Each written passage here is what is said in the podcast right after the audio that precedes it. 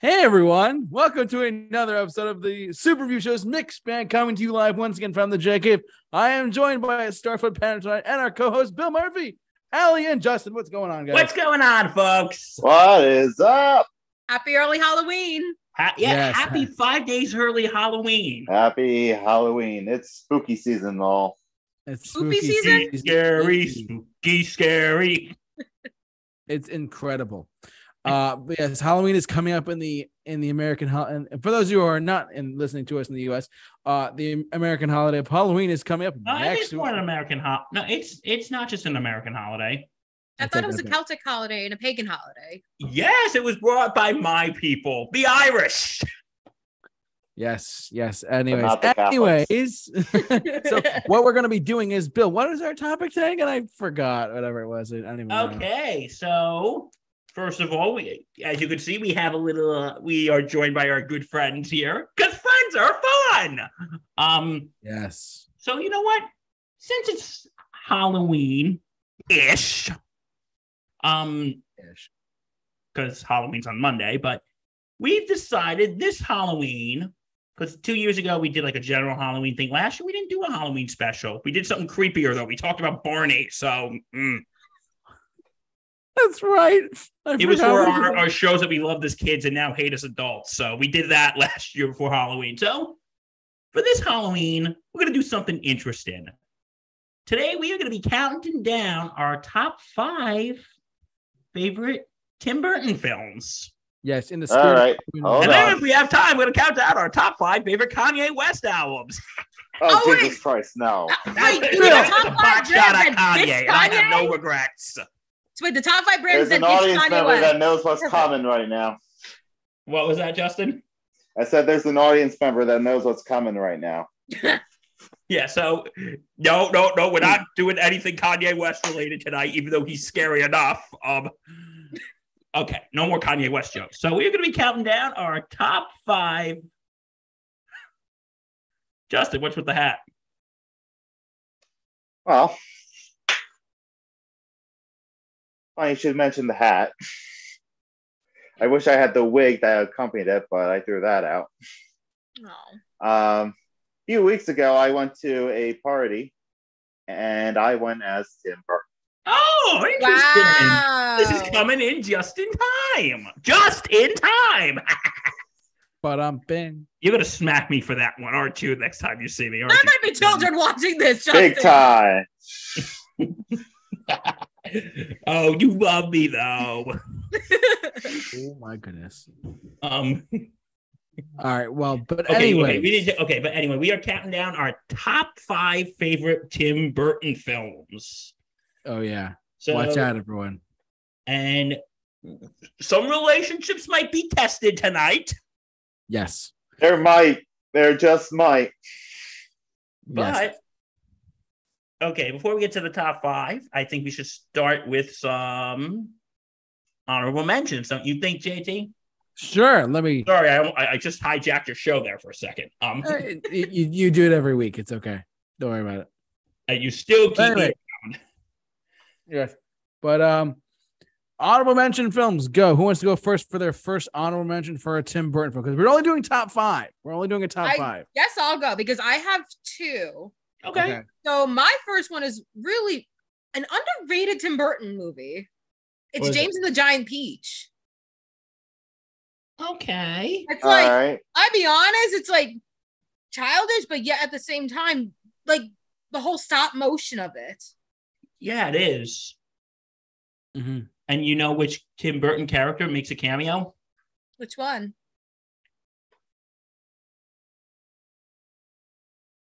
Which one? Bill, Bill? don't leave us in suspense. No, I was pointing with my with my cursor.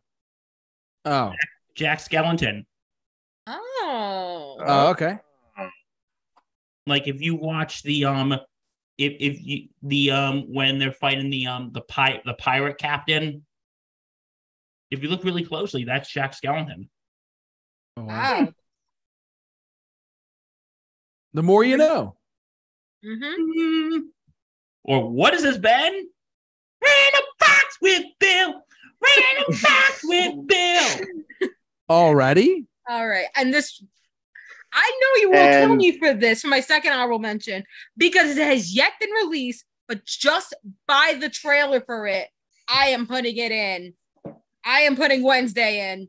It's not a film, but honestly, it is just by looking at it and just by the way Tim Burton directed it, you're definitely gonna see one of the darkest Addams family shows or films ever.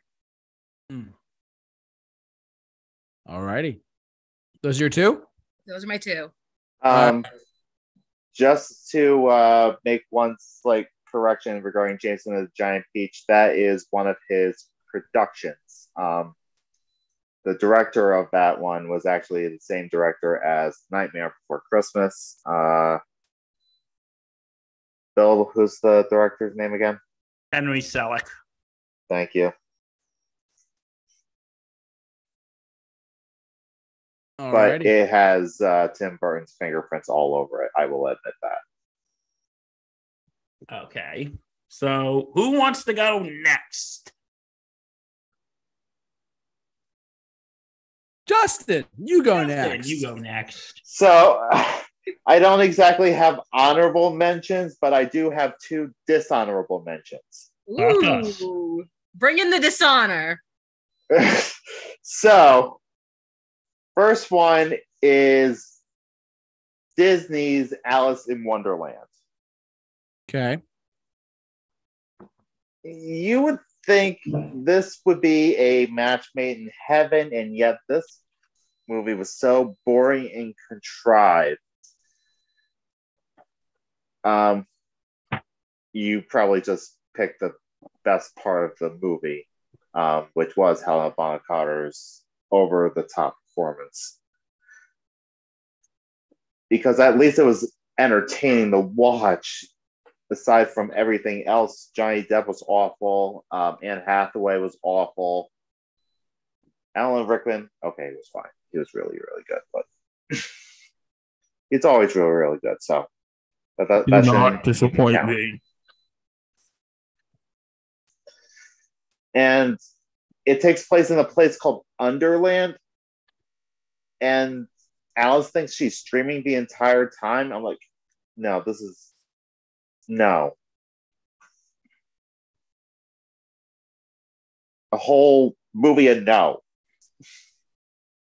With one yes with Alan Rickman. Okay. Alan Rickman. Plus, you put a story to you. You built a plot to a movie that really shouldn't have a plot if you go by the talk, True. or not that much of a plot.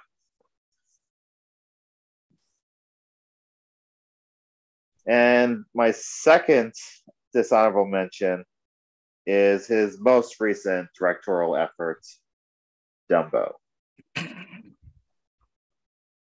I think there's a valuable lesson here. Never let Tim Burton make live action Disney films. Hmm. Remake. Shh, don't give him ideas. Exactly. What? Tim Burton's People- redirecting Bambi? What's going on, guys? No! Like there was one scene that I was actually looking forward to, and that was the pink elephant scene. And even that was a pretty nothing scene. They, yeah, it- it's supposed to be a scary, nightmarish scene. Instead, they be prepared it. Ugh. Oh gosh. Yeah. They just went half assed into it. And, and look, I get it. You can't do alcohol and cigarette, uh, tobacco references in kids' movies anymore, but then don't remake the movie. Jesus. It's it's a contrived plot of the of this giant circus tycoon buying out the circus and going to kill the mother and all the circus sideshow attractions uh get together to try and free the mother and free Dumbo, and they go to Africa, which admittedly probably gave Bill and I our favorite joke. You ready? One, Two, three. Come down. come, Dumbo. We must make a pilgrimage to Pride Pride Rock. Rock. I hear we have a new king. Why and then four months Patrick later, Warburton? and even wait, what? Why did it sound like Patrick Warburton for a second? Because Okay, it did. go- I wasn't going for Patrick Warburton, but if you want me to talk like Patrick Warburton, well then, I can pick that up. And four months later, what comes out, Justin? The Lion King live action remake. And we Oh, were literally gosh. looking for Dumbo in the opening credits. We're like, is he here? We, admittedly, we were. We're like, is he We were there? looking. Nope, he wasn't there. But I would have laughed my ass off if he was. That that is the perfect. because if if that actually happened, that would have been worth the price of admission alone. The whole movie would could have sucked, and it did, but that one moment would have made me smile. the Disney live action cinematic universe. so, okay, JT, you have your honorable mentions. I only have one, Okay. and it is um. I gotta go back to the other page where I just I was looking at where it was. Um. Oh, where was it? Hold on. Uh. All right. My. All right.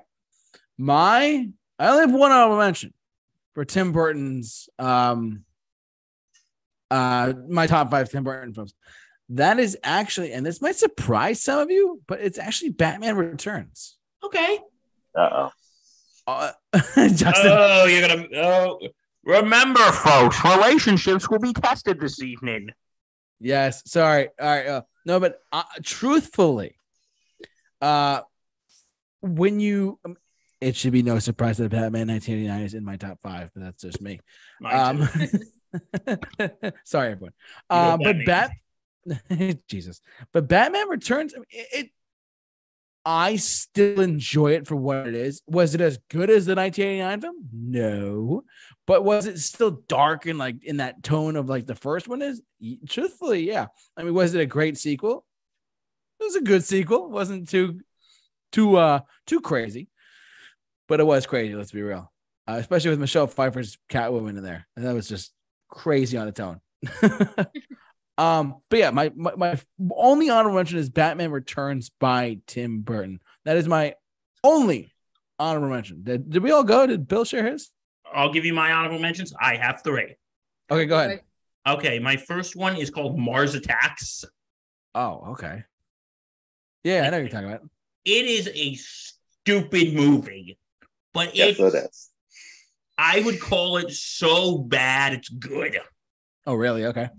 Okay. It's like it's like you know you're watching it and the aliens they look like five dollar Halloween decorations you get at Walmart. They actually do. You're right. They're so bad, but yet it's so enjoyable. It's almost like something from like the, the 50s, but with Tim Burton directing. Nice planet, we'll take it. Yeah. It's so it's so stupid, but it's so great. It's It's, so bad, it's good. yeah, I would say it's uh Mhm. guilty pleasures. Everybody has a Everybody has a few. So is it a cult classic though? Pleasures, some for me and Some some, for for me you. and some for you. Allie raised a good Allie raised a good question. And I think it has gained a little bit of a cult following. Oh, it's a cult classic. Yeah. Yeah, so Mars Attacks. Okay, my next one is Corpse Bride. All right. Really? I really like this movie. For those of you who haven't seen it, it's actually based off a Russian Jewish folktale Mm.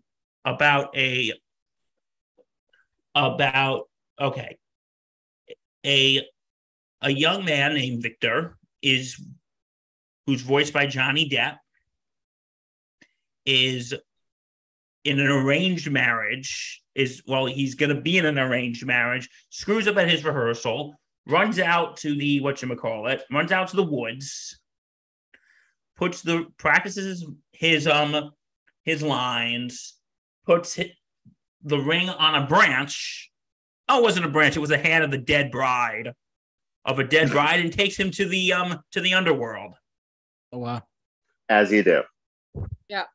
Oh, that sounds like an interesting day, doesn't it? I think you should save some of the rest because it's going to probably be on one of my top five. It's the perfect first date, guys. Go to the underworld. I just want to say, I love that scene when he's in that underworld bar. Just wake up, wake up, wake up. And okay, my last honorable mention is Ed Wood. Oh, wait, wait, wait. Scissorhands? Ed Ed Wood. Wood. Ed Wood. Oh, it took me a second. Sorry, everyone. It's two words. Okay, so Sorry. This, this movie is actually about well, Ed Wood, who is considered the greatest, the worst director, who is considered Ever. the worst director of all time. It's basically a biographic, biographical film about Ed Wood's life, Okay. and and of course making his cult classic Plan Nine. Justin, Plan Nine. From outer space. Yeah, and you know what's so The great- worst, one of the worst movies ever made. I have But still it has gained a see it, cult I really though. want to. It has gained a cult following though. Um, but Ed Wood, what if I what I really like about this movie is the message about how about how Ed was just really just really loved his just really loved what he did. And who cares that his movies came out bad? He loved what he did.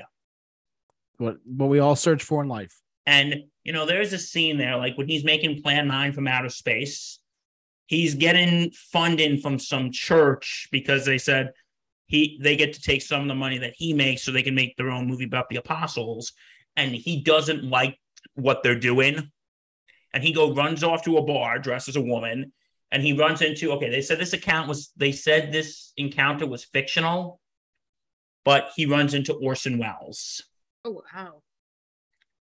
and and they just talking about how he's talking about how frustrated he is and then orson welles tells him the story about i gave him i gave the studio a screenplay for a movie. They hated it. And you know what movie that was? Citizen Kane. citizen Citizen kane. Kane. and they hated it. But i told them they're, they're not allowed to touch it or make any changes. Hmm. and then he says what i think is the best line in the movie. He says remember edward visions are worth fighting for. There's no point in living someone else's dream. True.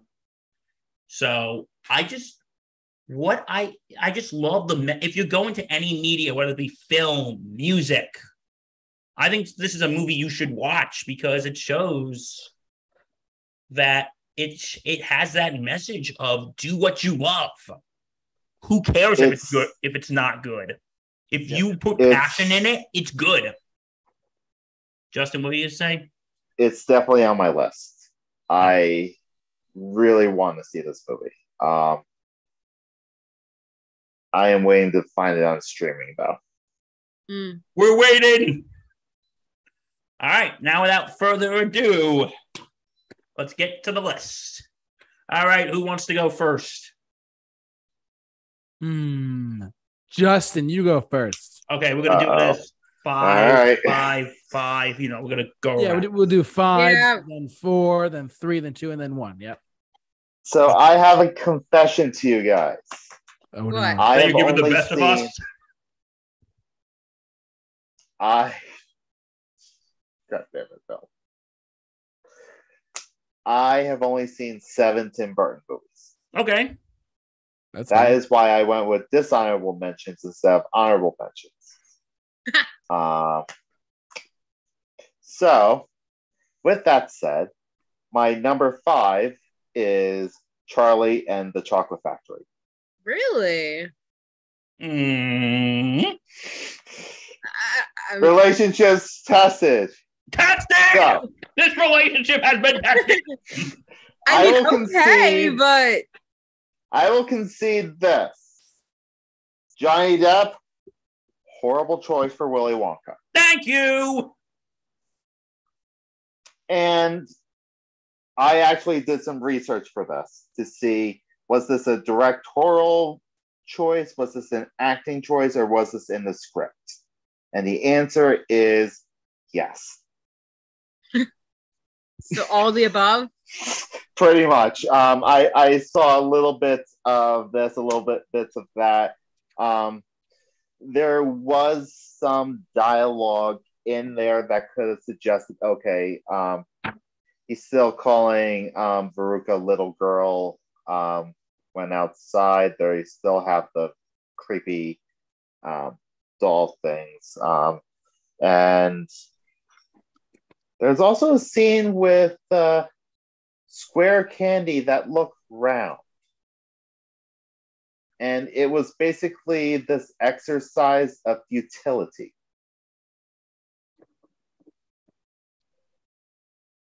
Hmm. I'll let you ponder that on your own time. But the reason why is I I'm gonna be defending this is a yeah there there was stuff in the script that suggested hmm, maybe um, another polish could have fixed that. But yeah, I do think it was probably the casting of Johnny Depp that really nailed it. I think Depp was not an optimal choice. With that said, the children, great casting Oh, absolutely. Yeah. amazing casting and i like what they did with the children how they are truly in this in this iteration they are products of their parents Yeah. you know um augustus being the product of two gluttonous parents um you have Veruca being the snotty rich girl, which okay, those two were in the um uh, The original. the 19 yeah the, the, the original one 1971 version but uh um what they didn't have was violet being this competitive freak um with an insane soccer mom. And mike being this um technology obsessed narcissist know it all, um, which you could definitely see more with coming from uncaring parents who let their TV raise them. It would be it was more clear in the Burton version than it was in the 1971 version. I can Gene see Wilder. that. hmm Yeah. Now, here's something that Bill and I actually really do disagree on. Freddie Highmore as Charlie. Yes. Now, this was Freddie Highmore before he became a serial killer and then became a doctor. In that order. Oh my. Continue, Justin. So, Bill thinks that Charlie was too much of a goody goody two shoes. And I stand by that. However, that- that's the character of Charlie Buckets. You know, that's he is portrayed as a very sweet, loving kid.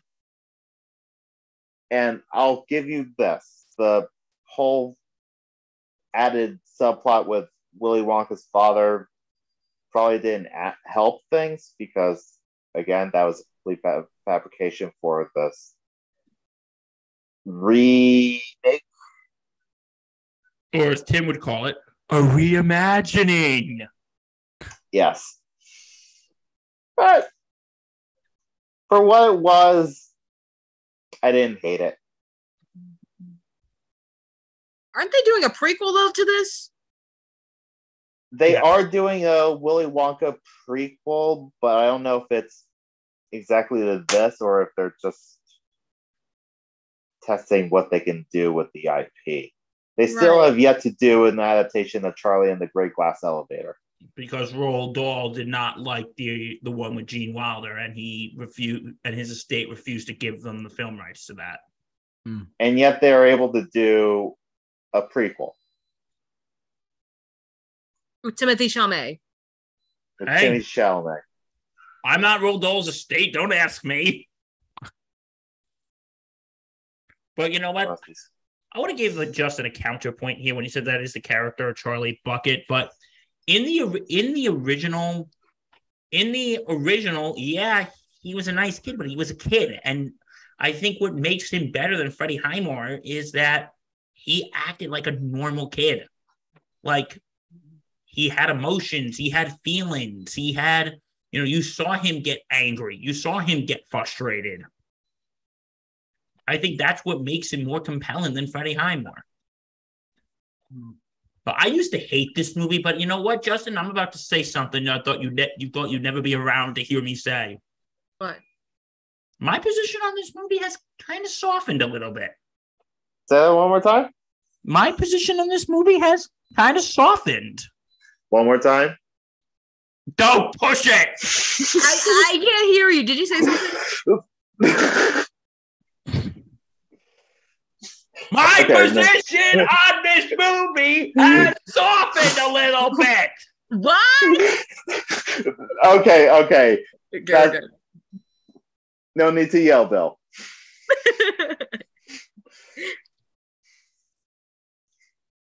Okay, now that we got that out of the way, continue. Anything else, Justin, on this matter? Um, always good to see Christopher Lee in the movie. May he rest in peace. Yep.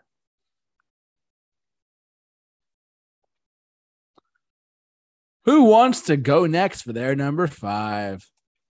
Do I have to go? Oh, I started that out with a bang. Uh, sure. Yeah. Allie, go ahead. I feel like I'm gonna have a worse one. Oh God. I Here mean, go. I just I saw a good amount of it. Okay, this is a judge-free zone. Don't worry. My number five is one of Tim Burton's first directorial movies. I'm talking Pee Wee. Okay. It's like, Be sure to tell him Large Marge sent you. I mean, I'd be honest. It's like this is before the whole Pee Wee Playhouse and all that. Before Paul Reubens got arrested in a movie theater, and we lost Bill. Oh well. Well, but pretty much the plotline is just so simple to that's get the line for Bell. simple yet extreme. Pee Wee searching for his bicycle that his neighbor stolen and ended up going to the Alamo. yeah. Probably the, the best part of this movie is the beginning. Like his contraption to make the breakfast. Ah, man. And asking, Okay, See, sorry, what is about, the breakfast? uh, sorry about that. Man, you're fine. Bill is back. Don't worry. Bill, do you want some If Mr. I T was- cereal? What was that? Want some Mr. T cereal? I'm good, thank you. now, but uh, I'm gonna be honest with you here. Um, I saw Pee Wee's Big Adventure. I wasn't the biggest fan of it, in all honesty. Really? I didn't hate it. I just, I think once he gets on the road, the movie becomes better. Oh yeah. I hated Francis in that movie. Francis was a douche. I felt like I was watching two man children fight over the last cookie. No, it was a Yeah, I bicycle think that was display. kind of the point. Yeah, but you know what? You know what I really love though when he's like What? pulling that meat and he go Exhibit A, Exhibit B, Exhibit Q. Yes. And I'll be honest, I think the first time I've witnessed Pee Wee, I saw like an HBO show when he did his his Pee Wee Herman show, and I'm like, oh my gosh. Pee Wee Playhouse. Mm. No, the Pee Wee Herman show. Yeah. Not the one he did in 1981. The one he did like the revival of it in like 2011. I've I saw both. And your thoughts? I need an adult. Or well, now you watch it as an adult and see all the references. what? Tell him Large Marge sent you. and Yeah, that's pretty much all I can I say mean- about the movie. and by the way, I um, mean, that is probably the biggest indicator of what was to come with uh, the Tim Burton. E- Dottie, who's played by E.G. Daily.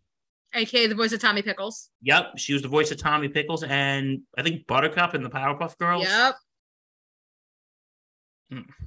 So there's a fun fact to impress your friends at Halloween parties with. Yes. Mhm. Okay, so anything else to say about Pee Wee? No, I'm good. Uh, Bill, do you want to go next? Yeah, I'll go next. My my number five. Shake, shake, shake, Senora. Shake your body light. Work, Oh, but work, Senora. Work I it think all the time. Right. So Sorry. when am I going over to your house to choke you? What for? What?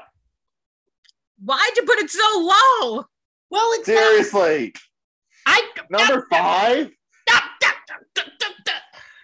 Okay, you know what? I'm not caring about everybody's You opinion. better love the next four. You know what? It's my freaking list, and I put in the way I made it. So anyone who does not disagree with me, you are fine to respectfully disagree with me. Good, I do disagree with you though. my tirade. Thank you. Enjoy the show, and God bless. Um. Anyway. Okay, Beetlejuice. Okay, I haven't really thought in any particular order, just ones I think that mean a lot to me. Um, Beetlejuice is, it's just such a fun movie. It is like one of those fun but screwed up movies. With, because, hey guys, it's showtime.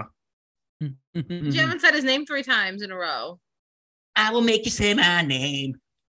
Oh yeah, That was for you, Allie. That was from the Broadway musical. I know, and I'm so pissed because I'm probably never gonna see it because it closes in January. Hey, Allie, is there, is there a lottery for it? No, Damn it. I know.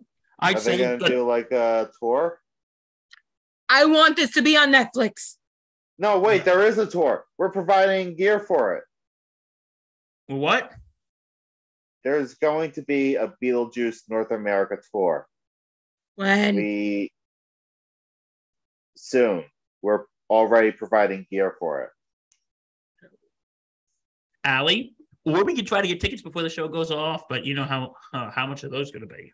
oh yeah, Okay, but anyway, Beetlejuice is about when a dead couple, Recently dead. a recently dead couple, and don't forget the book of the recently dead. of the recently deceased gives Oh. them.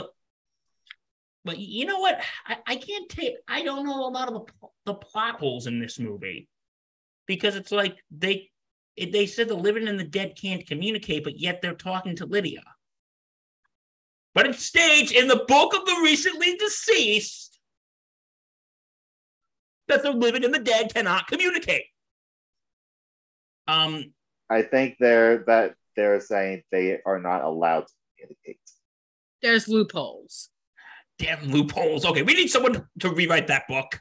Um, but anyway, I mean, even the the couple thought that the book was confusing. So so, but anyway, so a a couple move into their house, and played by Catherine O'Hara, who was in another Tim Burton movie. And we'll get to that when we get to that. Um, but they're taking over the house, so they go to the help of a of a troublemaking ghoul called Beetlejuice, who is a bioexorcist. Who is a bioexorcist who is going to who is going to try to help drive the couple out. And what and also, you know who's a really underrated character in the movie? No, Juno Oh. Yeah. Yes. when she she's just so funny. Like, and one of the my fa- and one of my favorite jokes is one of my one of my favorite things. It's like when he's like, "Well, why don't we call that Beetle guy?" Blah, blah, blah. Don't say his name. Don't say his name. It's like a joke Bill and I say. Because if About you a say that name three times, He, You the know he'll win a Super Bowl. quarterback Wins another Super Bowl. can't say it though. We are not going to say his name, or he'll win another Super Bowl. So, So we cannot say TB's TB's 12. I didn't say the full name. anyone who says that full name is getting their ass kicked. That man needs to retire. Just saying. The immortal one is mortal. But anyway. The goat will be slaughtered soon. Yeah. But anyway, moving on to yeah, but um but anyway, like I love a lot of the humor in this movie. It is very twisted. It is a very twisted movie, but Mhm. it is hilarious. Mhm. Oh yeah. It is a very twisted but hilarious movie. Um, but and Michael Keaton, I love how he can just go from zero to 100 when he goes, Well, what are your qualifications? Well, I attended Juilliard. Oh yes. I went to Harvard Business School. I travel extensively. Well, can you be scared? Oh, you I did- Ah! Did I get? oh, you throw your You forgot the best part of that. What? I've seen The Exorcist 137 times and it keeps getting funnier every time I see it. Or nice fucking model. Um, yeah, but also, you know, when I first saw this movie when I was like 10, there was a lot of things I didn't get until I watched it recently. Like, like when they're all in the waiting room and they're like, you know, there's a shark on there, and this one guy has a shark. I didn't get this when I first watched it, but I'm like, oh, that's all the ways they died. yeah. And you notice that uh, Juno's neck was split? Yes. And there was a Mhm. joke that they made. And listen, I don't want to joke about this topic. If anyone um if anyone is struggling with these type of thoughts, please go get help. We all we all want to Yeah. see you do well. Please go get help. Yep. But when they when one of Catherine O'Hara's friends in the movie goes, you know what they say about people who kill themselves? In the afterlife, they become civil servants. like I thought, okay, I think that joke's a little messed up, but it is kind of clever, to be honest. Um, it is kind of Mm. clever. Um, so, and also the sandworms. Oh my god. Yes. That's my new pet right there. I needed to eat people I hate. And I also want to ride on one. So, anyway, and also the music. Da na na da na na. And also, we said that. Ah! Did I come with wrong go? And then shake, shake, shake, Senora, shake your body light. Work, work, work, Senora, work it all the time. Like, but um, no, because I love the angle. You said I could do it on my mat, and they, because I got an a on the map. That's like, okay, we promise. And then she's doing that, and then, and then the um, and then Lydia's father goes, "Oh, sounds like Lydia got an A on the math test." But I really love Michael Keaton in this movie. I just really love the. I really love the Spitfire. I, I really love just the attitude, It just everything. It's just such a fun movie, and looks like Beetlejuice Two may come out soon. Yeah. I don't know if I'm ready for a Beetlejuice too. I am. Maybe Some it's going to be. Lydia that's dead this time.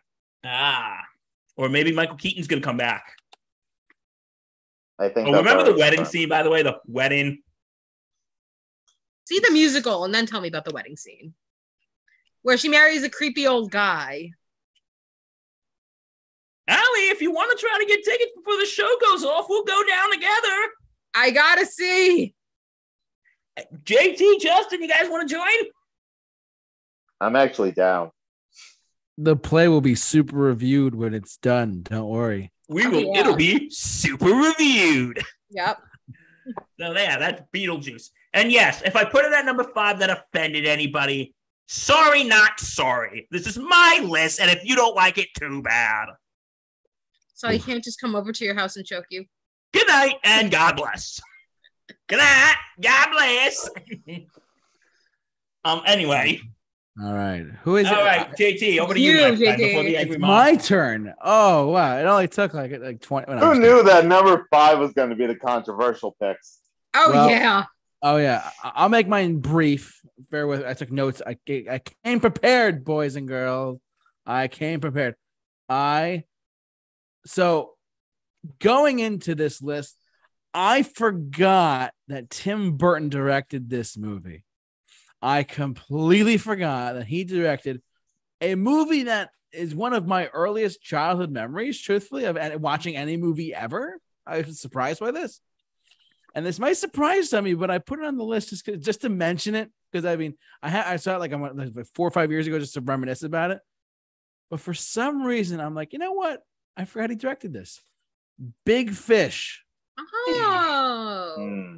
I want no, no, no, no not a real like uh, no the, the movie. Not We're gonna talk about Big big Fish. fish. we're gonna be talking about the biggest whales, the biggest, you name it. No, no, no, no, no, no, no, no, no. Um, I don't know what it was about this movie. I just I remember it. I remember the very ending of it when I the very first time I saw it. And I got it. uh, by the way, based on one of my Daniel Wallace. Shout out to my cousin's husband, whose name is Daniel Wallace. Just saying. Are you Um, married? Is your cousin married to Daniel Wallace of this? Not this Daniel Wallace, but a different Daniel Wallace. Uh, we want to Yeah, apologize to all the great men out there named Daniel Wallace. It's very and yet generic. another screenplay by John August. Yes, yes, yes. Um, I just I want to shed some light. I want I want to shed some light on this.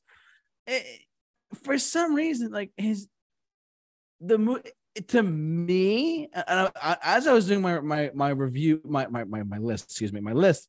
I was going IMDb looking up like his his initial like what films he's directed. So I, I forgot he did this one, and I gotta tell you, it's kind of like his equivalent to like in my eyes, equivalent to like a four his Forrest Gump of his catalog, if you will. Like, you know, Robert Zemeckis did Forrest Gump. Mhm. You Yeah. know what I'm saying? Like, this is like his most well received film, if you will, as far as like user ratings and critic ratings on IMDb and stuff like that.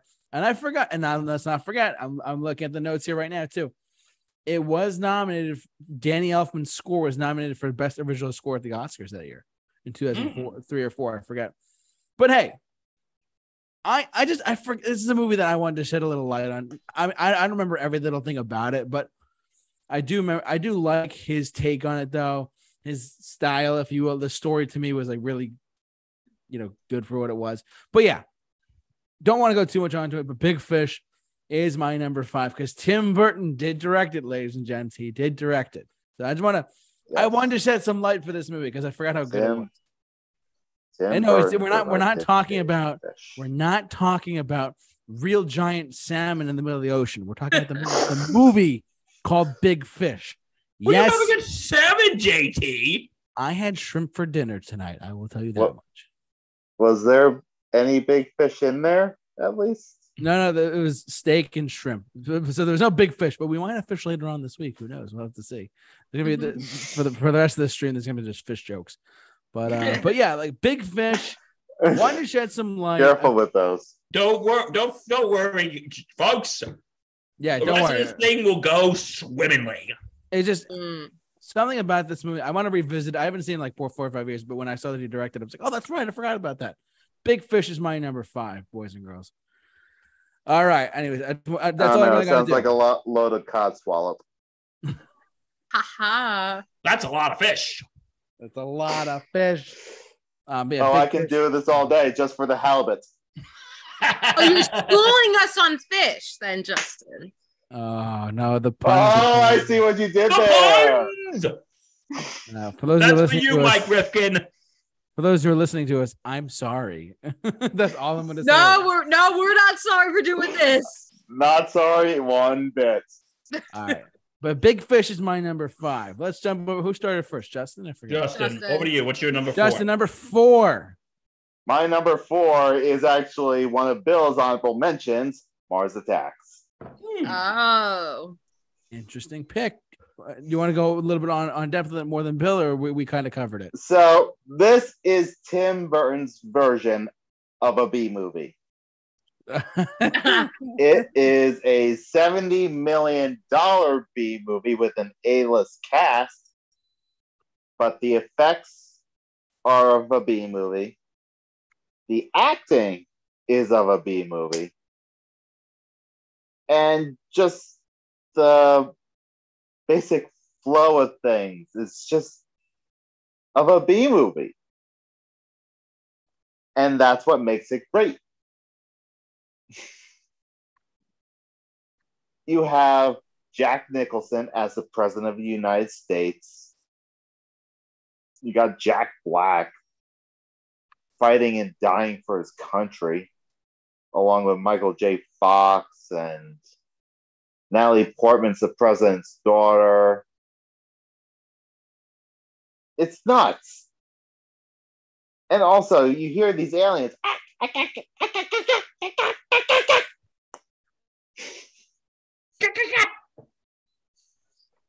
oh my god. it's it's just a really really fun movie. It's stupid as all hell, but that's just part of the charm. It's a completely self-aware. It knows it's Jesus. stupid, and it ju- and it and it Yeah. just eats it up. hmm All right. Need we say more on that? There, there's really not a lot to say on it. All right. That's fair enough. Nothing left to say now. Ow. So, but that is Justin's number four. Who, who is it? So it's Bill or- me now. It's My number four. Oh man, what I do we mean, got? Alan? I think this is a hint right here. I mean, too bad my fingers aren't scissors. Uh-huh. Mm. Scissoring. Ah, Yeah. My number four is Edward Scissorhands. I mean, I saw the movie like a couple years ago, but I literally forgot what it was about. I mean, but I know like the moral is it's just like pretty much being different is okay. yes. Like in a you very to be accepted for Yeah. being different.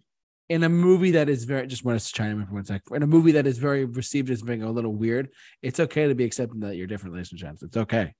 Everyone's Mhm. different. We're all for that. And it's something to be embraced. Absolutely. Especially the family that took Edward Scissorhands in after his master died. Right. Yeah. I'm abstaining from talking about this because I actually have this on my list a little later, so I'm gonna abstain. I'm gonna let Bill take care of it then because I'll be taking care of Corpse Bride. No, like you, you can finish your thoughts on it, now. I mean, I go ahead, go finish your thoughts. I've gotten a lot, but I think just I mean, wouldn't it be cool to have scissor hands? That'd be so cool. Yeah. It's it's actually funny. I was just only if I can like swap between them, you know. okay. Um. Yeah, I agree. If I could swap between regular hands and Edward Scissorhands, that'd be pretty cool. I will say this too, just on a side note. The the movie came out what 1990? Is that correct? 1990. Hold on, let me see. Is that, it says 1990 right here? Is that right? Is Bill, it? Back check it, 1990, yes. It is 90. Cool. I thought it was 91. There's Oh, 32 on. years old. It's 32 years old, and it still holds up to this day. So much so, I just want to shed, shed some light on this for a sec, guys. Um, I was just in Boston. I, I was up in Salem, Massachusetts this past weekend with my lovely lady, um, Molly Matzkin. I love you. Um, so we were up there, and we we we were in Salem, Massachusetts, mind you, like which country and all this. I'm mentioning this because there were so many Edward Scissorhands walking around. It Mm. was crazy. Wow. God bless the great state of Massachusetts. Yes, like what we I must have counted at least like 10, may, maybe seven at the minimum. I forget. There were so many people just going like with others walking around like in Salem, Massachusetts, you know, haunted place as it is. But it was just want to mention that. So I'm glad you brought this up. Yep. So I'm done with my number. Okay. So you ready for my number four? Which okay, my number five was controversial, and I know number four is going to probably even be more controversial. Oh God, here It we is go. what I think Oh, it boy. is. I got a remote in my hand and I will pause you. My number four Okay. is Sweeney Todd. Oh, okay. Is Sweeney Todd the Demon Barber of Fleet Street? Go on. I knew this movie was coming. I didn't know what place it was gonna What, be. what'd you say, JT? Tell me more. Tell me Tell more. the tale of Sweeney Todd. Okay, the I've talked about this before, but here's what. Okay, Sweeney Todd, the Demon Barber of Fleet Street, is based on the musical by Stephen Sondheim. Um, Johnny Depp plays a barber named Benjamin Barker, who had a wonderful life, a beautiful wife, a beautiful baby daughter. And then we find out in a in a musical number. Um, we find out in a musical number that of what happened that the judge, who was played by Justin, just talked about him, Alan Rickman. Alan Rickman. The judge Oh, played by, the, Potter. played by the late great Alan Rickman Yes. is that ju- is that he was jealous of Todd of Barker. So what he does is, oh, by the way, Barker's played by Johnny Depp. Is what he does is he um he he frames him for a crime and sends him into exile. So years later, Benjamin Barker comes back under a new name, Sweeney Todd. And he comes on the boat with um of a gentleman named Anthony. And so so the now new Sweeney Todd goes to a pie shop, which is run by Mrs. Lovett, played That's by the worst Helen, pies in London. played by Miss Hel- Helena Bonham Carter. And they find out, and he find out what as he's trying to reunite with his wife and daughter. So what happens? So what happened to Sweeney's wife and daughter? Okay, I'm gonna have to censor some of this for the viewers. Um, after Sweeney was sent into exile, the judge tried to pursue Sweeney's wife, but she kept turning him down until one day she goes to a party he's there and he does um and he does some Unspeakable things. unconsensual activity um does some unconsensual activity and mrs lovett tells todd that lucy his wife ended up killing herself after that. So and that the and that the and that the um and that his daughter is now the ward of the judge played by alan rickman. And he decides to basically get revenge on the world especially the judge and what does he do with the pie shop the worst pies in london he um What was it? Titus Andronicus. for those who don't know what happened, he he lures customers into his barbershop and he slits their throats and sends them down to the pie shop and Mrs. Lovett bakes them into pies. Ooh, cannibalism. And and I have okay, I have to say and I don't want to give the whole thing away, but let's just say the ending is very intense and it's very dark. But and it's um first I have to say, and I know this is weird talking about a musical where, that basically features cannibalism. The music is absolutely gorgeous. It is, and with um, and I have to say, Johnny Depp actually has a pretty good singing voice. He's very talented. You know that, right? Mhm. Yeah, Johnny Depp. I have heard some of his band. He's he's friends with Joe Perry of Aerosmith. So yeah, I remember you told me that. Johnny They Depp. have a band called Hollywood Vampires. Yep. Johnny Depp actually has a really good singing voice. And Helena Bonham Carter, she's great. And probably one of my favorite numbers is it, my favorite song is sh- it's actually this one's called My Friends. When he's looking at his razor, she's like, You there, my friend. And he's it's just so menacing, but yet so common. And then when he's with the judge, with Alan Rickman, Alan Rickman can could actually sing pretty well too. And it's during this song called Pretty Women. And it just starts off so soothing and it goes, Pretty women silhouetting, sipping coffee,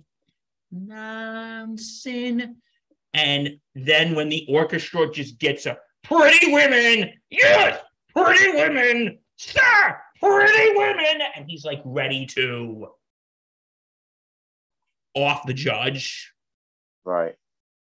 and he's like, "Pretty women," and then what hap- what happens is Anthony, the guy who he met earlier, comes in because he's met a girl and he's wants to run off with her, and that girl is Joanna, Sweeney's daughter.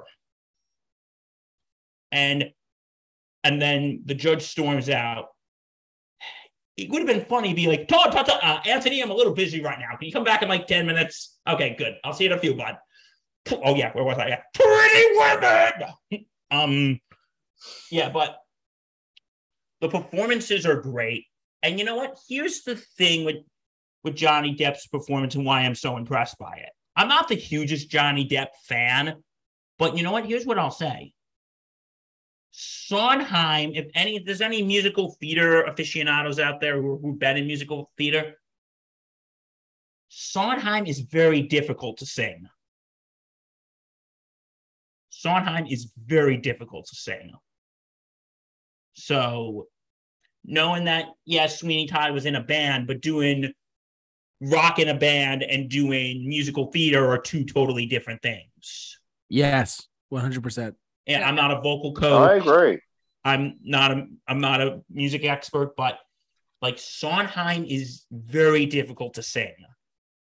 And and also 99.9% of the dialogue is sung in this mu- in this in this movie. So to someone who's not um who's not a professional vocalist, that must be like that must be like hell on the vocal cords.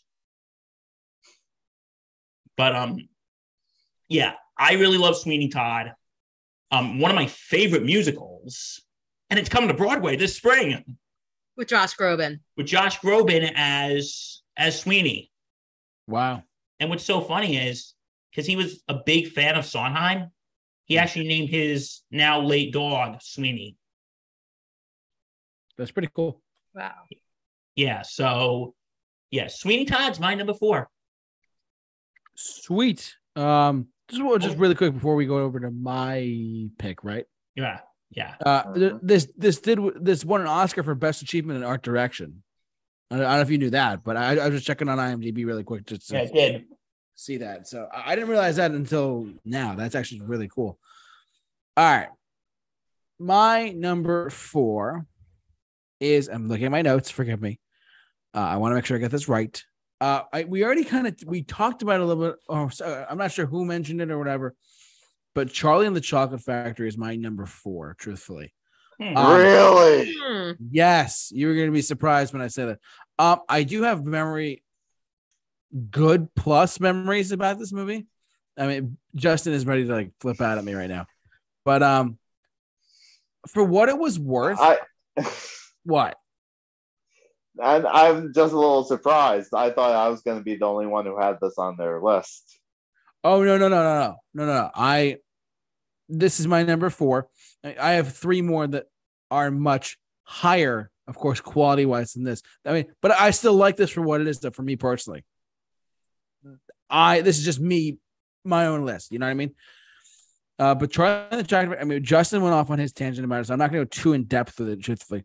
But I will say this: um, the what it, it almost makes me want to do. It makes me want to do a movie commentary with Bill and Justin. Okay, I'm in too. And, All and right, Allie wants to Allie, come on down. I'm like of 'Cause just I doing did see Charlie in the Chocolate Factory. many of times. doing both the 1971 film and this one. So I'm in. Two different. I did a paper on this once. Okay, all right. We'll just. Anyways, I'm getting sidetracked. We'll get pizza. We'll, we'll get pizza, but um, for some reason I was scared at first of some of the things in the movie initially because like I mean, it- but if you read if you read the book, it's a scary book. Truthfully, it's like a, it's almost like a horror novel because like uh, Yeah, it's if almost you- like if you Roald go- Dahl wrote it. yeah, exactly. So, but and the movie, the 1971 film was more like a little bit more like 70s comical in a sense. It had that like those elements of like, oh yeah, but this one I felt was a little bit more not completely, but it, it had more seriousness to it, and that's why I put it at number four. I mean, nothing against the Gene Wilder original, nothing. No, no, because Gene Wilder, God rest his soul. He was you know, a pioneer of acting in general. I mean, I I worship the author of Gene Wilder sometimes, but like this one for me with I mean Johnny Depp, I agree with you, Justin. Terrible casting, but I will say for he did the role the best. It's kind of like the he did the role he best he best he could. Like it's almost like Ryan Reynolds with Green Lantern. Like it was terrible fit, but he did the best he could with the character. You know what I mean? Nah, I I read the script. Um, I feel like a a different acting choice could have saved it a little bit. Okay, no, that's just that's just me though. I just because I felt like I, I, a part of me also feels like Johnny Depp did this because Tim and Burton are friends. You know what I mean? And that, that's not, we, we could have a whole in it. We really should do a movie commentary of this one. this would be pretty funny. Hmm?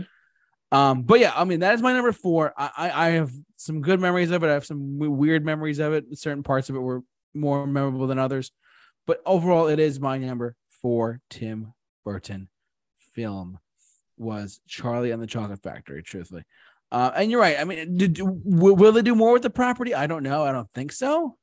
You know, because if, if they're talking about like a prequel about how Willy Wonka, you know, did it, I feel like they're just kind of begging for money at that point. Like, oh, we're gonna do that. So that's me. mean, though. they, Well, it's they already did, being they did a filmed, musical as well, and it was Right. good in London, but not good on Broadway. Right. Yeah, I saw the Broadway one. Yeah. I didn't. I didn't. It was lacking. Okay. Fair enough. But this is, I don't want to go into that because Justin went off on his tangent with it. Um, but this is my number four. Uh, who is next for their number three? Oh my gosh, Justin. Justin, right? That was me. Allie, Yes. I am sorry. This is as high as I could get it. What? My number three is Beetlejuice.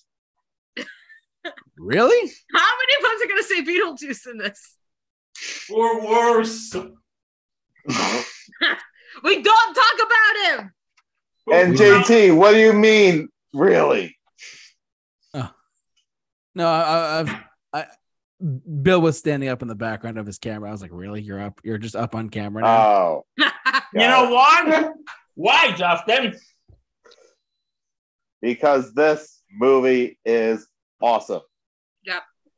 Yes. Michael Keaton is really proved his acting chops. I started gushing about it with Bill's choice. He's oozing with charisma and just having a ball with the role. Um, you have Alec Baldwin and Geena Davis. You really believe the chemistry there. You really believe that they are drop dead in love with each other. Um, No pun intended.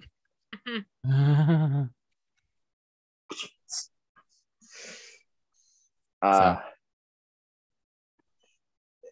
um, I loved how obnoxiously normal the family is supposed to be that moves in. Like, all right, maybe normal's not the best word since they are really wealthy, but it, they it's part of the whole thing with Tim Burton is the weirdest stuff to Tim is the normal world. He feels the most comfortable in the surreal. And that is very apparent with this movie. You get these wide angle shots of uh God, what's the in, what's the interior designer's name? oh God. Oh, I forget. I'll look it up. Someone help me out. I will make you say my name. The interior designer who like uh who gets Beetlejuice or no? Yeah, Oh man, uh, I forget. I forget the character's name. The actor, or the character. character. Oh God, I don't remember. Um, Okay. Um, uh, Catherine O'Hara's character, No, The interior The- design. the male the guy. big guy. The big guy. Okay. Uh, forgetting. Otho, Otho, thank you. Who is played by Glenn Shadix. Come on. Otho is amazing. Don't pick on Otho. He's Otho. Yeah. Like he's supposed to be this fraud, and he is a very apparent that he is, but he is having a blast in that role. Like you get these wide angle lens shots of his face, you really believe that it, it- this guy is just creepy and unpleasantly conniving. Um, I love this movie. I really do. But like Great I said, movie. I can only put it up as high as number three. All righty. Allie, you're number three. So my number three is actually Corpse Bride. Ah, I mean, Bill mentioned a lot of it already. The whole plot of how Victor tries to practice his wedding vows, ends up getting dragged down to the underworld, and then tries to go back to try to make amends with his to be bride until stuff happens. But in the movie, we find out how our lovely corpse bride did die. and a great song number. I love the remains of the day. Oh, that is a that is probably my favorite song in the movie. yes. Die, die, we all pass Mhm. away. Don't wear a frown, cause it's really okay. You might try and hide, but you might try and pray, but we all, we all end up the, the remains. of the day. Die. I love the jazz. Gee. Man. Okay. But you know what uh, I notice as well? The coloring, like, like the underworld is more colorful than it is up in Victorian England. Yeah, because you know what I because I I actually have this movie on DVD and the commentary they say about it is like you know because the world of the dead's supposed to be very lively like they don't have anything to worry about anymore they're dead so they might as well just have fun while the upstairs well the world of the living's very dreary very mhm, Black and white. yes yes yes Reginald yes There's an eyeball in my soup. oh man. Oh dear. I seem to have con- spontaneously combusted. oh I'm quite sorry Oh, it's all right. I tire of living. Oh, very good. For the best. Is it raining again? Okay, that had nothing to do with Corpse Bride. That was a family guy. But things must go, Bill, according to plan. According to plan. Yeah. But um, But you know what's another fun fact? It's another What? Johnny Depp, Helena Bonham Carter starring. God, this is our third one. It is. That's crazy. You, you know what my favorite line in this movie though is What? when he goes when he says, when, when Albert Finney is saying, "Oh, my grandfather, if he saw this, he'd be rolling over in his grave," and then the grandpa goes, "Finish," and he has a martini glass. Where do you keep the spirits? Ha ha. That's probably my favorite line of the whole movie.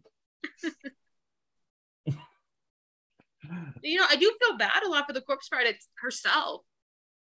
Do you want to go into the story, or do you just want to let the good people see it for themselves? They gotta see it for themselves. But let's just say her ending, Oh, that that ending, ending, is very bittersweet. And we talked about remains of the day, but you know what I also really like, and it's an instrumental thing. I really like the piano. Oh yeah. The dun dun dun dun dun dun dun dun dun dun dun dun dun. I mean, I also gotta say, people think with Victoria, it's like, oh, she's just this beautiful person, but she does have character too. Like, you know, at first she's like, oh, she's so boring. But as you get to know her, and even, you know, Helena Bonham's character, even the corpse bride herself has good character. Yep. I, I you know what? Correct. Uh, Tell me what you think, Allie. I think this is kind of underrated. It is. I think it's very underrated. really underrated. Again, another one of my top lists that have that are very underrated. Yeah. And you know what? That's cool. hmm All right. Well, that's it for me, Mr. Murphy. Okay. You know what my You're in the three- hot seat. You know what my number three is? Do do do do do do do dum dum dum. Here it comes. Okay. Okay. Finally, Batman 89! Love this movie so much. Okay, I have a feeling. I have a feeling that first tonight's going to be a good night, and second of all, yeah, Black Eyed Peas don't sue me. Um, Yeah, you're gonna hear all of us have our piece on this one. so Oh, yes. I'm going to keep my remarks very brief. Um, anyway, Doug Walker, that was for you, my friend. But Michael Keaton's Batman. Justin, is it about the time I start nerding out right now? It's time for Michael Keaton as Batman is freaking awesome. Yeah, preach, brother. It's he's just so he's just you know what I love about him, like what, what I like more about him than Christian Bale is like Christian Bale tries to be intimidating. Well, guess what? Michael Keaton just is intimidating. It's effortless. He's just like in the first scene, he's just yeah, you don't He has those- scare me. Your ass is grass. He And- has those crazy eyes. like he doesn't have to do this. He's more, yeah, you don't he you don't you don't scare me, buddy. Your ass is grass. And just drops him. It is it's so great. And you know what? It's like he doesn't really say much in the bat suit once you think about it. I'm Batman. That's all But we says. all know what we have to talk about. Oh God, here we go. Jack. Tell me something.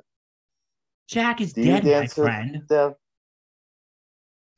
From now on, you can call me Joker. And as you can see, I'm a lot happier. Jack Nicholson's Joker. Do we really have to say anything anything less? Oh, I'll have my piece. Don't worry. He he is like the per as much as I love Heath Ledger's Joker, he's the perfect combination of t- sick and twisted, but also fun. Yeah. He's just the perfect combination. Hey, Justin, tell me something, my friend. Have you ever danced with the devil in the pale moonlight? Huh? It's something I say to all my prey. I like the way it sounds. Never touch another man's rhubarb. Rub. What? Never rub another man's Never, rhubarb. never rub another man's rhubarb. I think that's very good advice, Justin. What do you think? Like I said, I will have my piece. JT, do you think never rubbing another man's rhubarb is good advice? Yes. It Don't just rub another man's rhubarb. And, and you know why I love this movie so much? I feel like it's very revolutionized the comic book movie genre. It took Batman out of the world of camp with Adam West. As much as I love it, but still. Oh, Like- there was still camp, but it was a different kind of the camp. And Justin, it was you'll never hit a guy. You will, well, you'll never hit a guy with glasses. I really wish they would re-release this movie in theaters. Oh, if that happens, I'd love to see that. we're the three of us are going. And Allie, you're coming too. I am. Yep. You're, you you you We'll you drag you need to see have this on the big screen. Okay. If they You're ever coming with us, whether you like it or not. if they, if they ever re-release it, we'll, we'll go see it. All All the four of us will go see it. Um, Yes, Okay. Allie, you're hanging out with the guys. guys' night out. We had Allie. And Allie.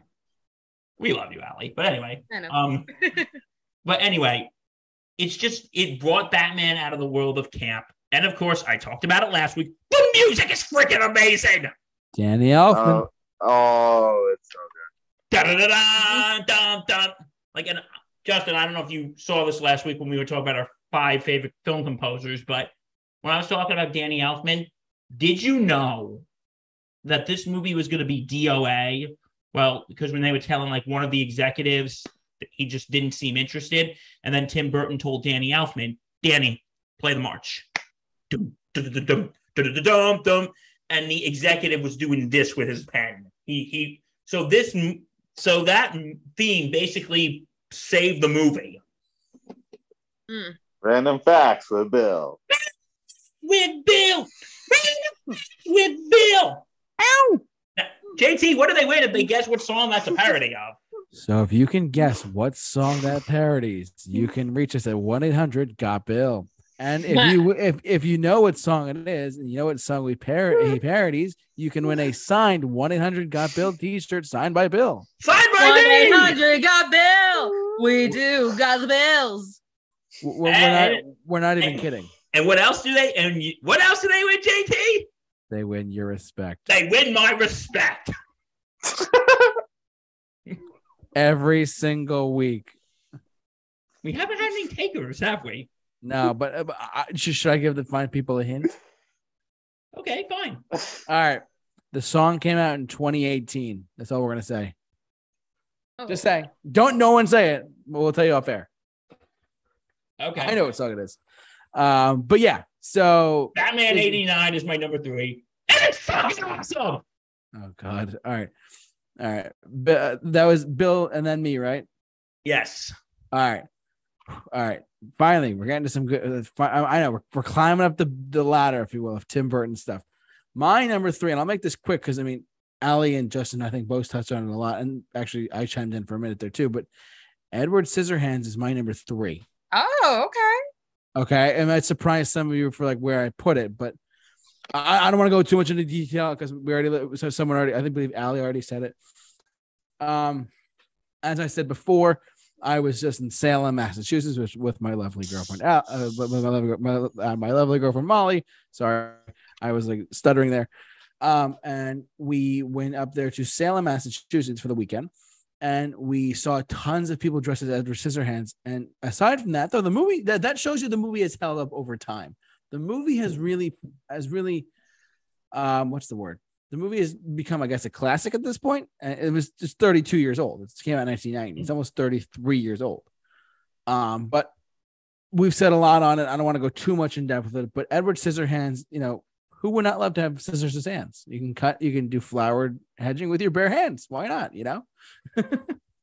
um, does anyone else have, have, have anything have anything to say on Edward Scissorhands at all, or no? No, I definitely covered a lot. Yeah, I know Allie because Allie did a lot of t- stuff. On, Justin, did you did, this is on? No, nothing to say. Okay, Bill, anything? Sorry, I haven't seen this one.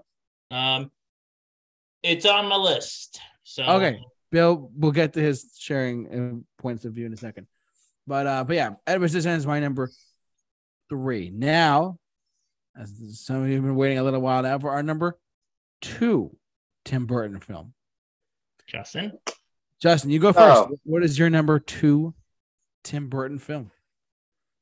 So, you ever heard of the healing power of laughter? Now get out of here. Not yet! Yes. Batman 89. It's my number two. Really? I was I thought it'd be your number one for some reason. Wow. Oh, you'll see what my number one is. It's big. It's big fish. I knew it. You know me so well, JT. Anyway, Now, I, I, I'm just kidding. I nerded out. for a You- while, you this nerded out. was my favorite, but I had to, uh, I will say this. I think this is his best movie, Hmm. but it's not my favorite. Okay. Michael Keaton, amazing Batman. He is still my Batman. Incredible performance. You want to get nuts? Come on, let's get nuts. I guess you can say Michael Keaton is a good actor. Oh, he is. he shows range. He does show range in this. And um, say what you will about Vicki Vale, she works in the movie. She does. Yes, Kim Basinger. Um, Kim Basinger as Vicki Vale. Um, Jack, Jack, Jack, Jack. Perfect casting for the Joker. Absolutely. It's probably the closest to the comics that we've ever gotten for the Joker.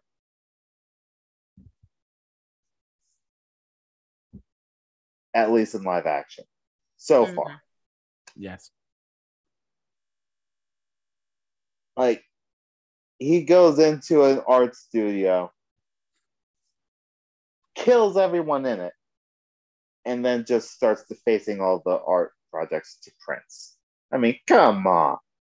May I? That's Justin? amazing. Justin, may I? Go ahead. Gentlemen, let's broaden our minds. Lawrence? Lawrence? Doom, doom, doom, doom, doom, doom, doom, doom. Do, do, do.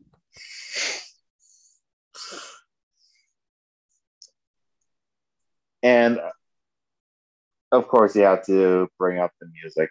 And also, this is the only version of Pat Hingle's Commissioner Gordon that actually does this job. Yes.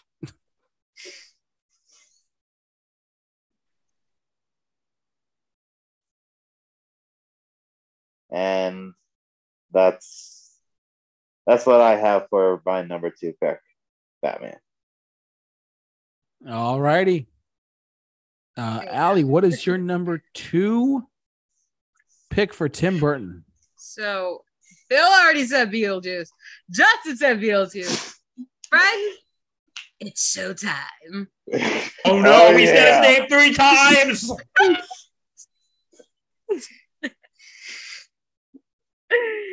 yes, Lydia just yelled this in the musical. And sorry, Winona Ryder, I like musical Lydia better than your Lydia. Ooh. It's just Hot take. Broadway's Lydia has more character. Even though technically she's one of the stars of it. Don't know. I just found Winona Ryder feeling like there's like pretty much just like the same. But everything else, oh, amazing. I mean, you guys touched up a lot. But still, the child bride marriage, though. Oh yeah. Oh yeah. I Oh, don't know. But for me, it's like I would love to do like a whole comparison of musical versus movie one day. It's a mixed bag. It's not a And I best. Would definitely be one of them. I would do. That'd be fun. musicals compared to film adaptations or vice versa? Both. Hmm, Like the films compared to their musical adaptations. Yes. I like it. And we will include SpongeBob, even though it's just a series. I can I'm contribute ready! Young Frankenstein, Oh yeah. Aladdin, Lion King. and Charlie and the Chocolate Factory. I'm adding Lion King in there too. Hey, Justin. Hump. What hump? but that's it for me for my number two because you guys done a We lot. thought- We all talked a lot about it so far. yeah. Okay. My number two. This is going to be controversial. Big fish. No, I'm just kidding. No. Well, my friends, this is a cop out. I'm Uh, ready. I have a weapon. And he did not direct this movie. I'm about Ah, I to use it. I'm it. about to use I it, knew it.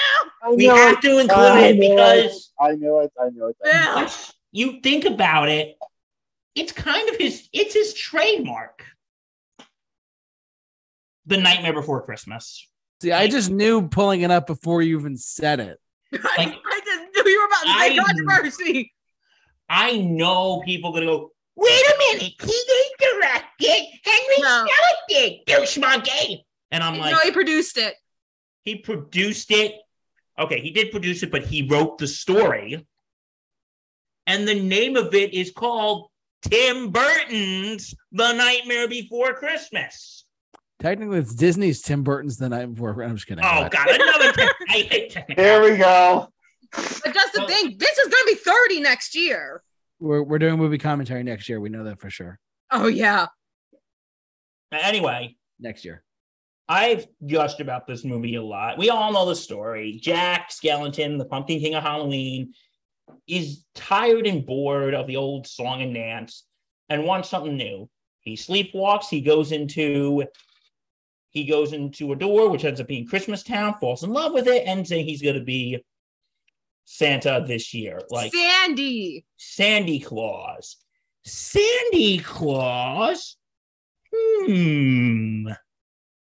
It's just the animation, and this was like before Pixar.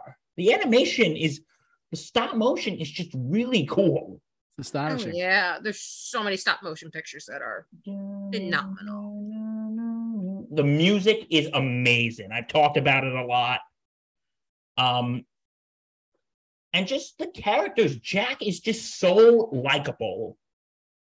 Jack is really likable.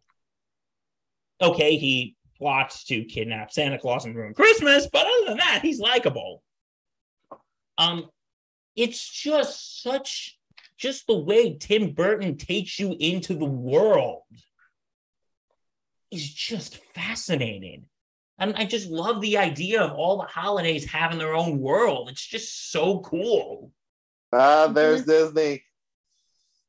Oh yeah, speaking of which, did you hear Tim Burton recently said he doesn't want to work with Disney anymore?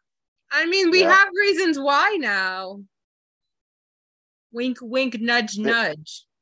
They were my. Di- Here's a hint, folks. They were my dishonorable mentions. He said they were like soulless corporate or something like that. They're a soulless are. corporate circus. But anyway, like here's what you know, like here's an interesting fact. At first, when this movie was released, Disney didn't even want to put their name on it. Because this was in the midst of their renaissance when they were releasing movies like Little Mermaid, Beauty and the Beast, Aladdin, Lion King, and and and because they thought it was going to be too dark and scary for kids. So they put it under one of their subsidiary companies, Touchstone, which was the same studio that brought us Who Framed Roger Rabbit. Yep. Um, Mhm. and and you want to know something? It's like now this movie has just become a cultural phenomenon. Like when this movie came out, it wasn't a flop, but it wasn't a the huge hit that everyone thinks it was. Like it Yeah. was a marginal success at the box office, and you know it and became a sleeper hit at home video. it exactly it did and it did well with critics and you know it did you know critics well, well critics liked it but like just the amount it's come today like you know and i've said these examples before if you go to hot topic from september 1st to january 1st all you see is nightmare before christmas stuff Yep. if Yeah. you go on freeform it's on both their 31 nights of Halloween and their 25 days of Christmas lineup. What And about you- Thanksgiving? Right What there about in the middle. The kickoff to the 25 days before Christmas.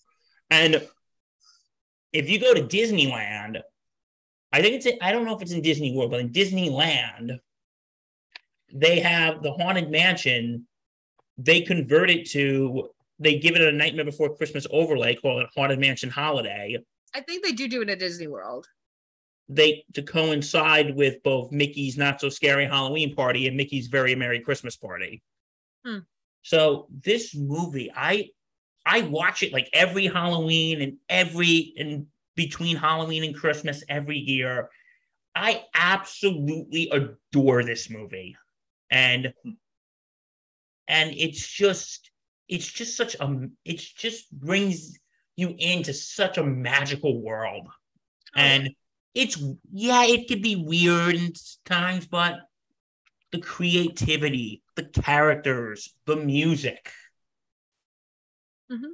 As okay, I'm really starting to gush over this film, but Check out our movie review by, brought to you by Bill on our YouTube channel. Just saying. yeah, go watch it. It's really good. It's And I'm 28 minutes surprised this wasn't number one for you. Oh, you'll see what number one is.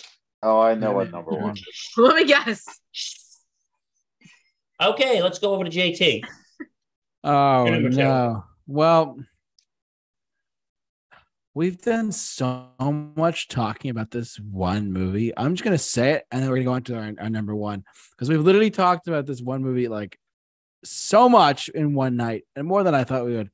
But if we say it three times, We already did. Hey, I think this is the only movie that was on all of our list. yay!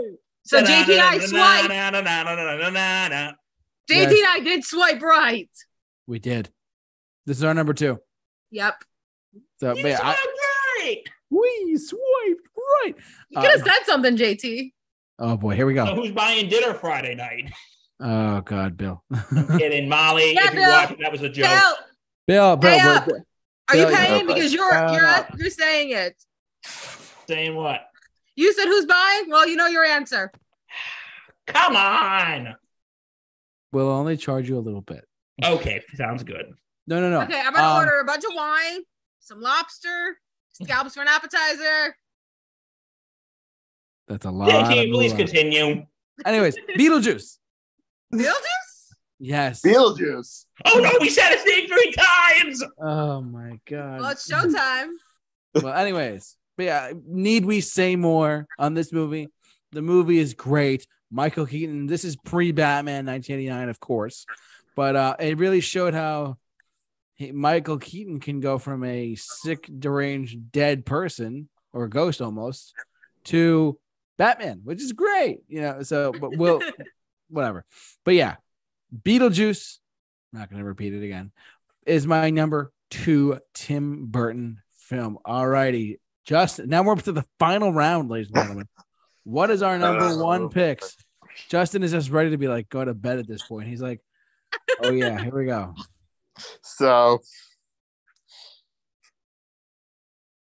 you all remember on the hundredth episode, I made a bold statement that my favorite Batman movie was Batman Returns. So it's not a Batman movie. It's actually Tim Burton's Planet of the Apes from 2001. You got me, JT. I got you so good. Batman Returns is my number one pick. Okay, cool. Fair enough. yep. Fair enough. Uh, no, I- no hatred here. Adore this movie, warts and all. Warts. And there are warts, but I love them.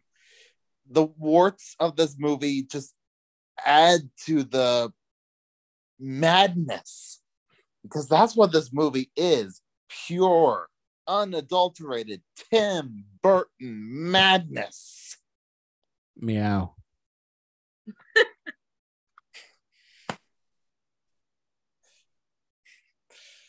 I, I think the word you're looking for is Ah!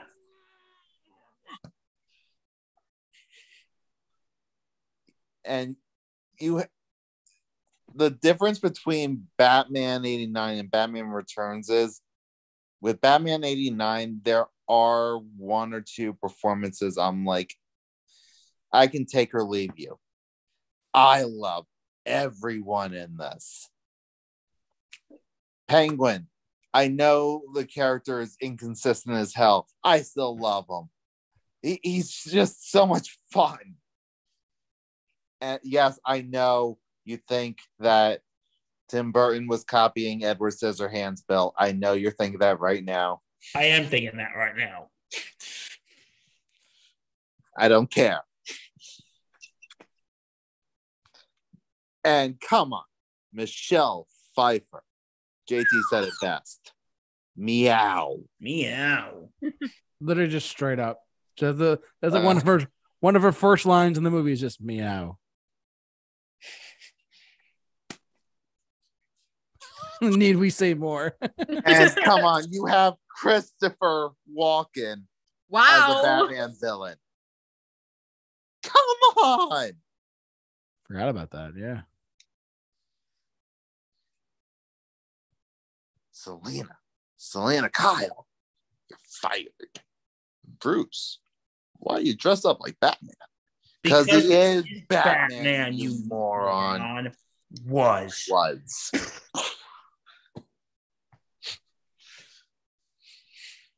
Come on.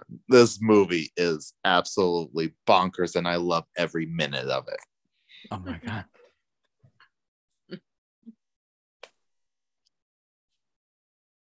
Fair enough. Fair enough. That's Justin's number one Burton film is Batman Returns of 1992. It is the most Tim Burton movie Tim Burton has ever released. Big fish. I'm just kidding. Because he was given he was given complete creative control. He was, yeah.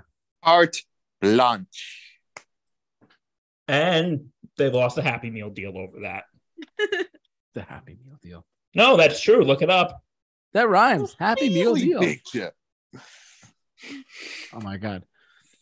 Um, but yeah, that's a great pick, Justin. Good, proud of you.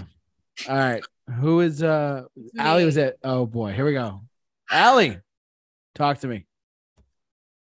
I am upset about this from one of you guys.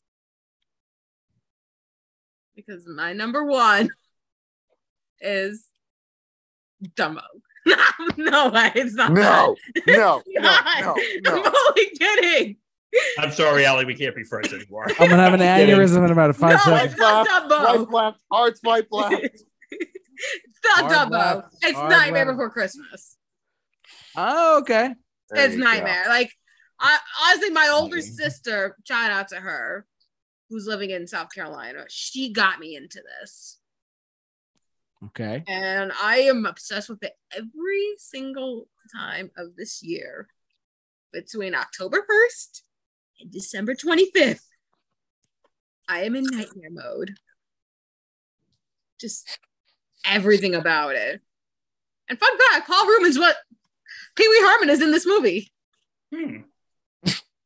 Random fact with Allie. All right. Back with Allie. Uh, just No, but there's like honestly, all the songs are amazing. Even the Oogie Boogie song, like Oh, I love that song. Dum, Oogie boogie. dum, dum, dum. And actually, this is another fun fact. They just someone just wrote a sequel to Nightmare Before Christmas. I read it, and there's more to know about, like the whole Night Before Christmas, how everything came to be, especially on Sally's end. I recommend you get it on Amazon, people. It's about 14 bucks. It'll be worth your while. If I had 14 bucks to spend, I would. Yeah. But this is another another random fact. wow. This is- Sally, and Zero.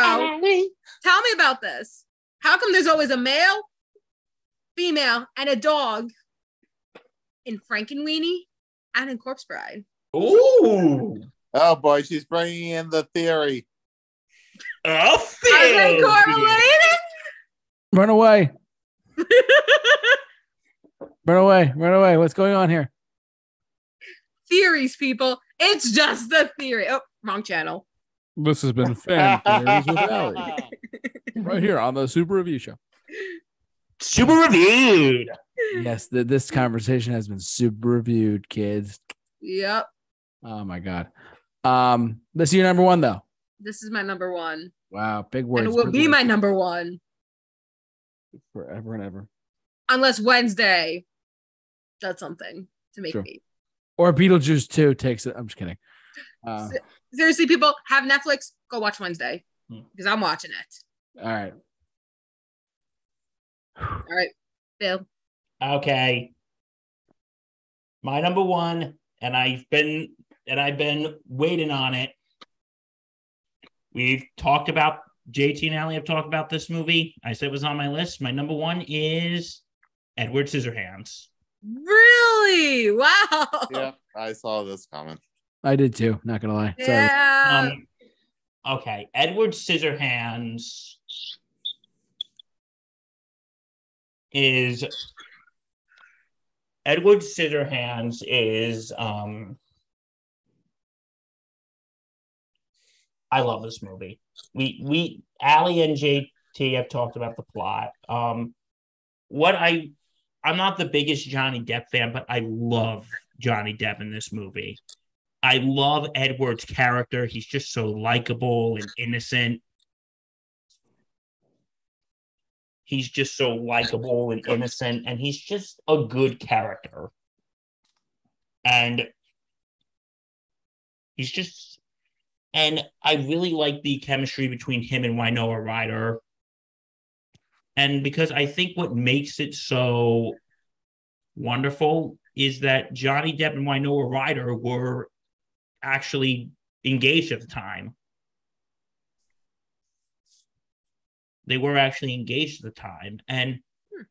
what I really love about this this movie is the message is that differences are not something to scoff at, but something to celebrate. Mhm. And and it really is a beautiful film. And I just this one scene makes me choke up. When he goes, when Edward go, when Kim's like, well, I know a writer's character's like, hold me. And he goes, I can't. And it's just so it's and what's actually kind of um what's kind of and what's kind of heartbreaking is it's kind of nice and heartbreaking. The inventor is actually played by Vincent Price. Because Let me Vincent That's his last film role. Yes, that was his last, that was actually his last film role. And because Tim Burton idolized Vincent Price growing up. Yeah, In actually his short film, Vincent, Yep, Vincent. Vincent Price actually nar- narrated the whole thing. Oh wow. Wow. because Tim Burton just loved his just loved Vincent Price and he was supposed to be in the film more, but because Vincent Price wasn't in the best health at the time, wasn't in the best health at the time, he they had to reduce his film role. And also, fun fact, Allie, since you and I just talked about it, did you know he was actually originally idea to voice Sandy Claws in The Nightmare Before Christmas? Really? but like they they did test recordings but at this time you know like i said vincent price wasn't in the best of health. And this was after his wife passed away. Right. so his recordings just thought they thought he sounded too depressed and too sad. So they went with ed ivory instead. And also the movie was actually nightmare before christmas was actually released on the day vincent price died. Oh my gosh, I didn't know that. So yeah, but getting back to Edward Scissorhands, um, but the film is just the film is just. I love the music in it, and I have to give a very small spoiler when I to the end and It's like throughout the story of the film, you see an old woman telling the story of the movie to a little girl Hmm. and you realize that the that the old woman is Kim, Winona Ryder's character, Oh. and and she's telling the story to her granddaughter, and the granddaughter says, "Well, Grandma, is he still alive? And he goes, Yeah, huh? Yes, sweetie. He he's still alive because he's immortal. He'll live forever. Oh. And he's still up there. And he goes, Well, why don't you go see him? Going, no, I'm an old woman. I want him to remember me as I was, young and beautiful. Go, but how do you know he's okay? It never snowed before he came here. And now it snows. And it shows the scene when she's dancing, when he's making the ice sculptures, and just that. Oh my God, it's just such a beautiful movie. And just like, I remember actually when I first saw it, I was like six or seven. I remember the story. What was that, Justin? I remember the story. Okay. My neighbor used to babysit me when I was like six or seven years old. And and he's and she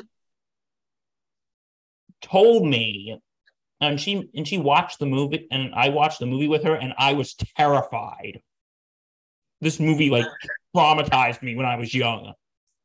So the cats. We're not we don't talk about that.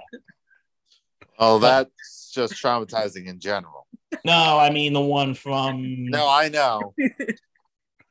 but I remember like years later when I was I think it was between my junior and senior year of high school, we went to her um graduation party from law school and she put in the thank you note, sorry about the Edward Scissorhands trauma. So, but and you wonder what? And please do not laugh at me here, folks. The most recent time I watched this, I actually had tears in my eyes at the end Aw.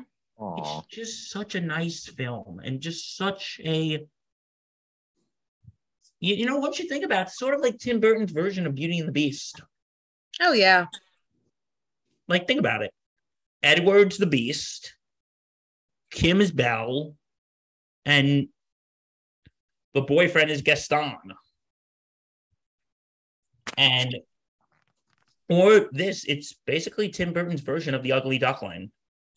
Mhm. and I again, I love the message that, and you know, coming from someone who's on the autism spectrum, I just love the message that our the scissors are our differences, and it doesn't make us weird; it makes us unique, and that's why I love this movie so much. And I will always have a special place in my heart for this movie.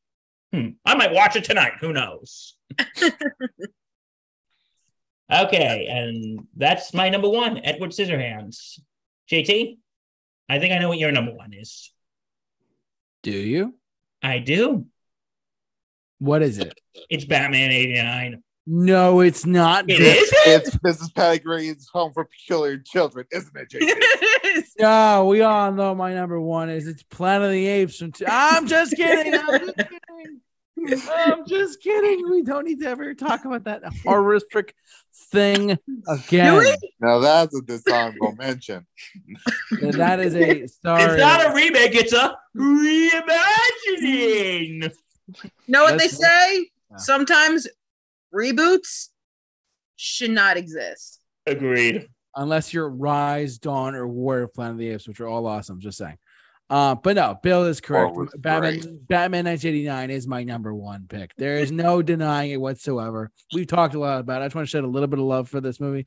I know we talked a lot about a lot of other stuff tonight too, but Batman 1989 was one of the first superhero films I'd ever seen, ever. I mean, it- it- this one, uh, Superman the movie, and Batman 66, some of the earliest comic book movies I've ever seen. They they guide, guided my life in different directions and whatnot, and I, I've loved all of them for a long time. Yes, Adam West Batman's campy.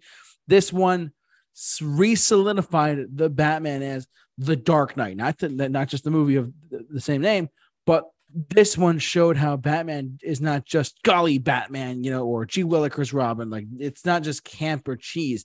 There is cheese, sure, but it's like 80s dark cheese.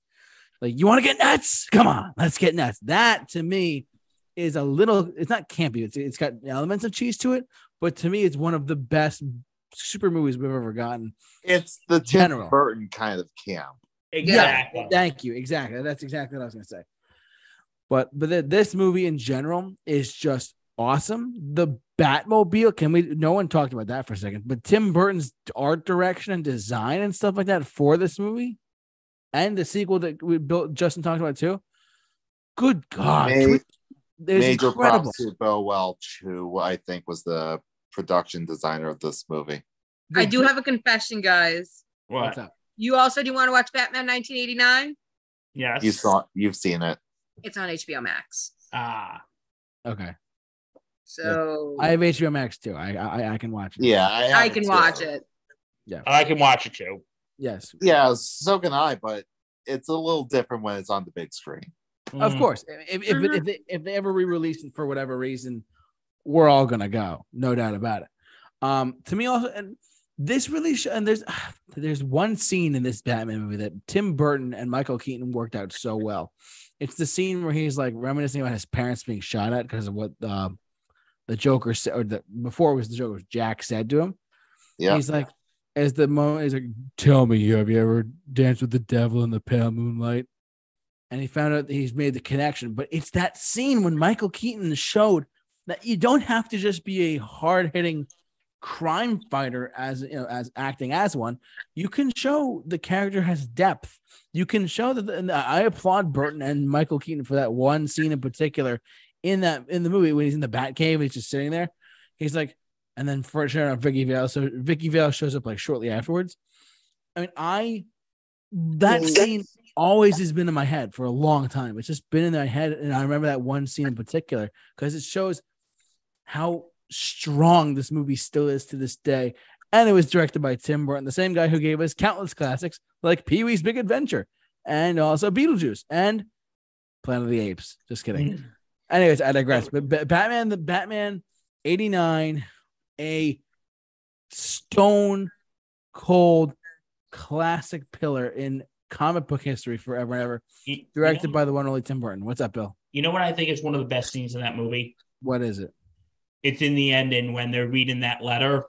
Oh yeah, he Like, gave us a Harvey. Dent, not Two Face. So like, we Yeah, got a letter from Batman.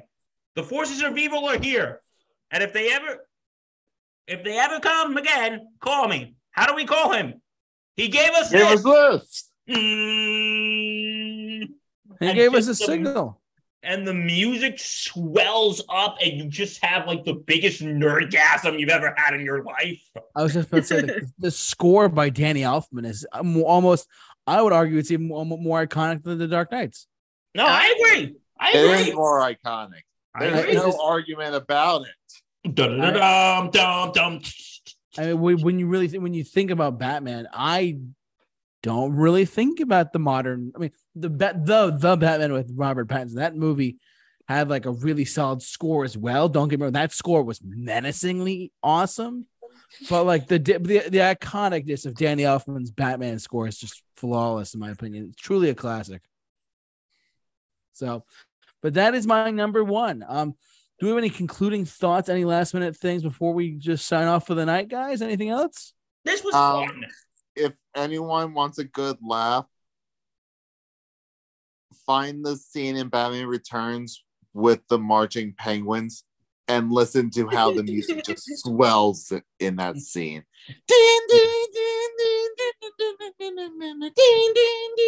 Oh god, that scene is so wow. stupid. It's hilarious. Justin, am I inheriting some of your cynicalness or your cynicism? Oh boy. Listen, well, you you just have to give into the madness. That's my best advice. all right. What if we were born mad? Mm. Aren't we all just a bit mad sometimes? Hmm. I guess so. Well, uh, I guess that's our Halloween special for this year, huh? Yes, that will do it for us here on the Super Review Show. Thank you so much for watching, listening, however you enjoyed us tonight. And uh don't forget to check out these sports. I'm just kidding, Bill. What was that? Sports Insanity podcast on the Sports Insanity Network. Don't forget to check us out tomorrow night at 7 o'clock for Thursday Night Gridiron. Yes. I want to thank the two individuals who joined us this week this week for our Halloween special. Justin and Allie, you both are incredible co-hosts. We'd love to have you back on more if you can come on. Thank you. Yeah, we Seriously. love having you guys. Absolutely. really. Anytime. Also, Just give me a single. Returns is a Christmas movie. Just saying. Justin What's has that? spoken. Oh, oh God. Nightmare Before Christmas is a both Halloween and Christmas. Allie has spoken. We're gonna leave it up to you guys out there in the comment section below whether or not that is a Christmas movie or a Halloween movie, or it could be both. We'll leave it up to you guys in the comment section below. Just want to let you guys know about that. Don't forget to subscribe if you like what you've seen here or like what you've heard. Don't forget to subscribe and follow us on our social media pages. Like us on Facebook, follow us on Twitter, and follow us simply and then on Instagram, simply at the Super Review Show. We will see you guys next week. Have a wonderful Halloween, everyone. And uh, don't forget to watch Ghostbusters. Just saying.